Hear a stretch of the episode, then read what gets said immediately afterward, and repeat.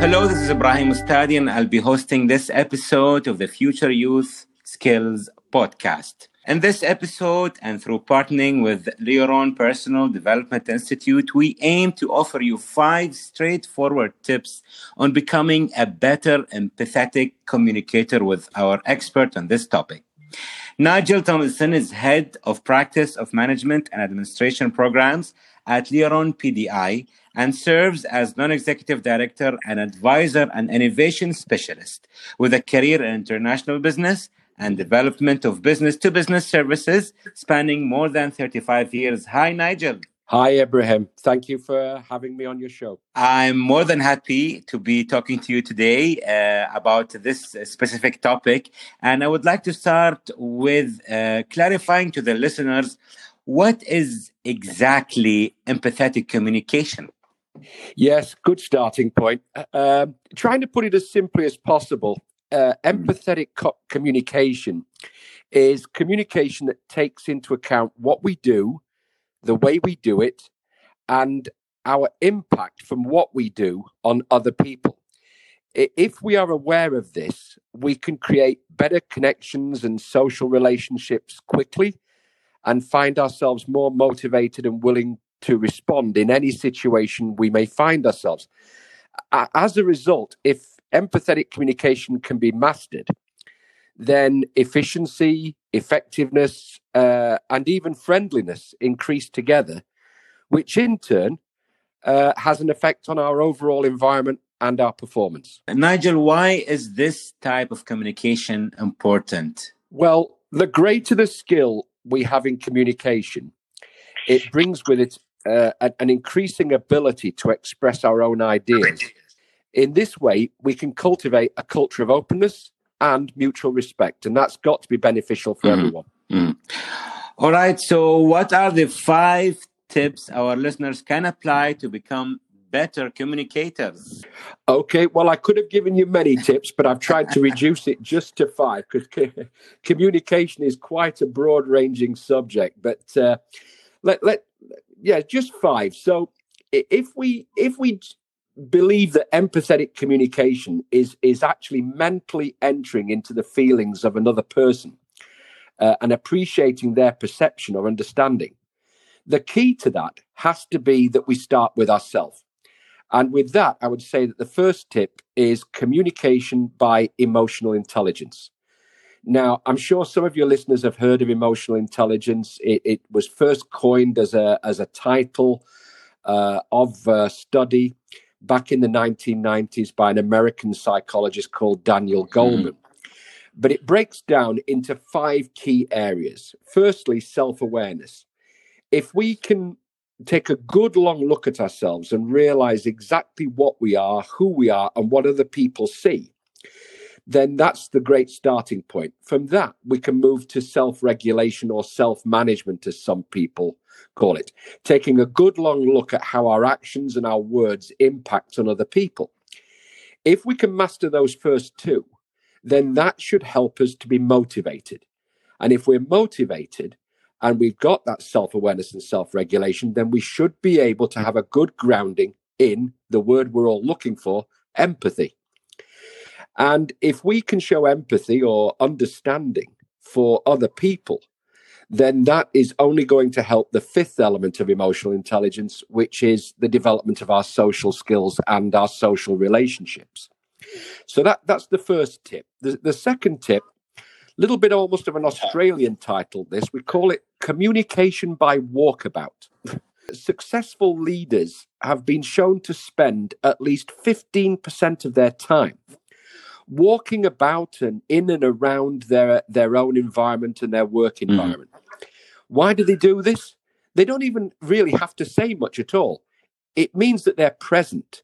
People see them and people are motivated by this type of communication even if you're if they're just stopping to say hello to people and it brings us to that great word of networking just being seen just being part of something so my advice to anyone is to get out there be seen network talk to people but above all listen to them thirdly uh, i would say well if you bear in mind that only 10% of our communication is through words 30% is through listening and sounds, but a whacking great 60% of our communication is through body language. Now, your body language is the first thing that everyone sees, and long before you speak. So you have to ensure that it is positive at all times. So the third, third tip then is communication by body language. And of course, it can vary across cultures. Of course, it does. But there are some things which are translated across boundaries, across cultures, and across uh, and across nations. And that is things like when you stand uh, or you sit, sit straight or stand straight. Mm. No slouching around. Do, do not, as we say uh, in the UK, do not fidget with your fingers. Do not play with your phone. Uh, you're not showing respect to people. Other, others think you are not listening. Uh, and never ever appear defensive. And and I, and I guess the telltale sign of that one is always the sitting back with the arms folded in yeah. front of you. Uh, yeah, when someone is talking to you as well, never ever stand sideways. Stand face on. Uh, uh, standing sideways sends a message to people that you could appear to be discourteous and that you would rather be somewhere else or talking to someone more important than themselves and you and you belittle them um, i would say that the fourth tip uh, I, I emphasize this one. I call it listen, listen, listen. Uh, as I said, you know, th- the, if it's 60% is body language and only 10% is words, then 30% is listening. So it's crucial. There's many points from this. Um, an attentive listener stimulates better speaking by the speaker themselves. They feel more encouraged to proceed. Uh, secondly, a good listener learns more than an indifferent speaker learns. Uh, a good listener can restructure uh, ambiguous or vague or unclear speaking in a way that produces clearer meaning and understanding. Uh, fourthly, a good listener learns to detect prejudices, assumptions, and attitudes, not to take offense at them, but to acknowledge that they're there, that they're yeah. present. And finally, uh, on, on listening, a good listener motivates people, quite simply, as it makes them feel important. So, with that, I would say never ever think you're too important to listen and learn from anybody. Everyone has ideas. Wisdom is not just the province of the educated. It costs nothing but a moment of time to listen to someone. And if you take a look at the great success of Japanese business uh, in the second half of the 20th century, they they base that very much on the ability to listen to their own people within their own organizations. As uh, Matsushita said of uh, uh, Matsushita, Konosuke Matsushita of Matsushita Electronics, he said the success of people and their organizations is based on the ability to mobilize every single ounce of intelligence. And that can only come from listening. So, very wise words, I thought, and uh, it, it, tells you a lot about the secret to their success. Uh, fifth and final tip, I would say communication by what I call leadership. The now, what is what on earth is that? Yeah. Well, first of all, your body language tells people a lot about yourself. You know, the posture, the positioning. Where, so, what then flows uh, from your mouth is is so important. Then, do you have the ability to communicate with vision? Can can you paint a picture?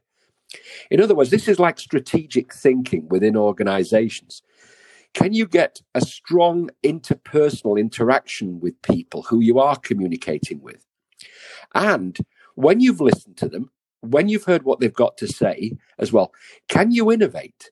Can you come up with something new? Do you have ideas that can help people? That also shows empathy. Um, are you willing to communicate as someone who likes to be with a team or with a group of people? Think of how many times you use I instead mm. of hmm. we. It should be the it should be the other way round.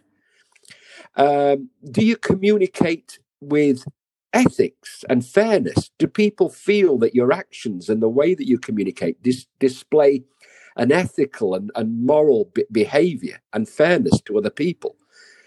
Um, and people often belittle this one, but I think it's so important uh, and probably the reason for your podcast as well. Yeah. Learning and development. Always learn, always develop. That is a sign of good leadership. What all of these can do for you is they can give you something which often you do not need to communicate with words, which is the most important part of leadership, and that is influence the ability to influence or persuade yeah. people. Yep. So they would they would be my five main points on on empathetic communication. Well, I can't wait to get into one of your workshops. Really, after I after what I heard, Nigel, thank you very much for these precious tips. Really, anyone who would listen to us would really benefit from, what you said. Thank you very much for your time, and I would like everyone who's listening to us to find more yep. about Leoron PDI on Instagram at Leoron underscore Institute and to stay tuned to our next episode. And don't forget to follow us on Instagram at Future Youth Skills. Thank you, Nigel. Thank you, Abraham. Thank you, Thank very you so much. much. Bye bye.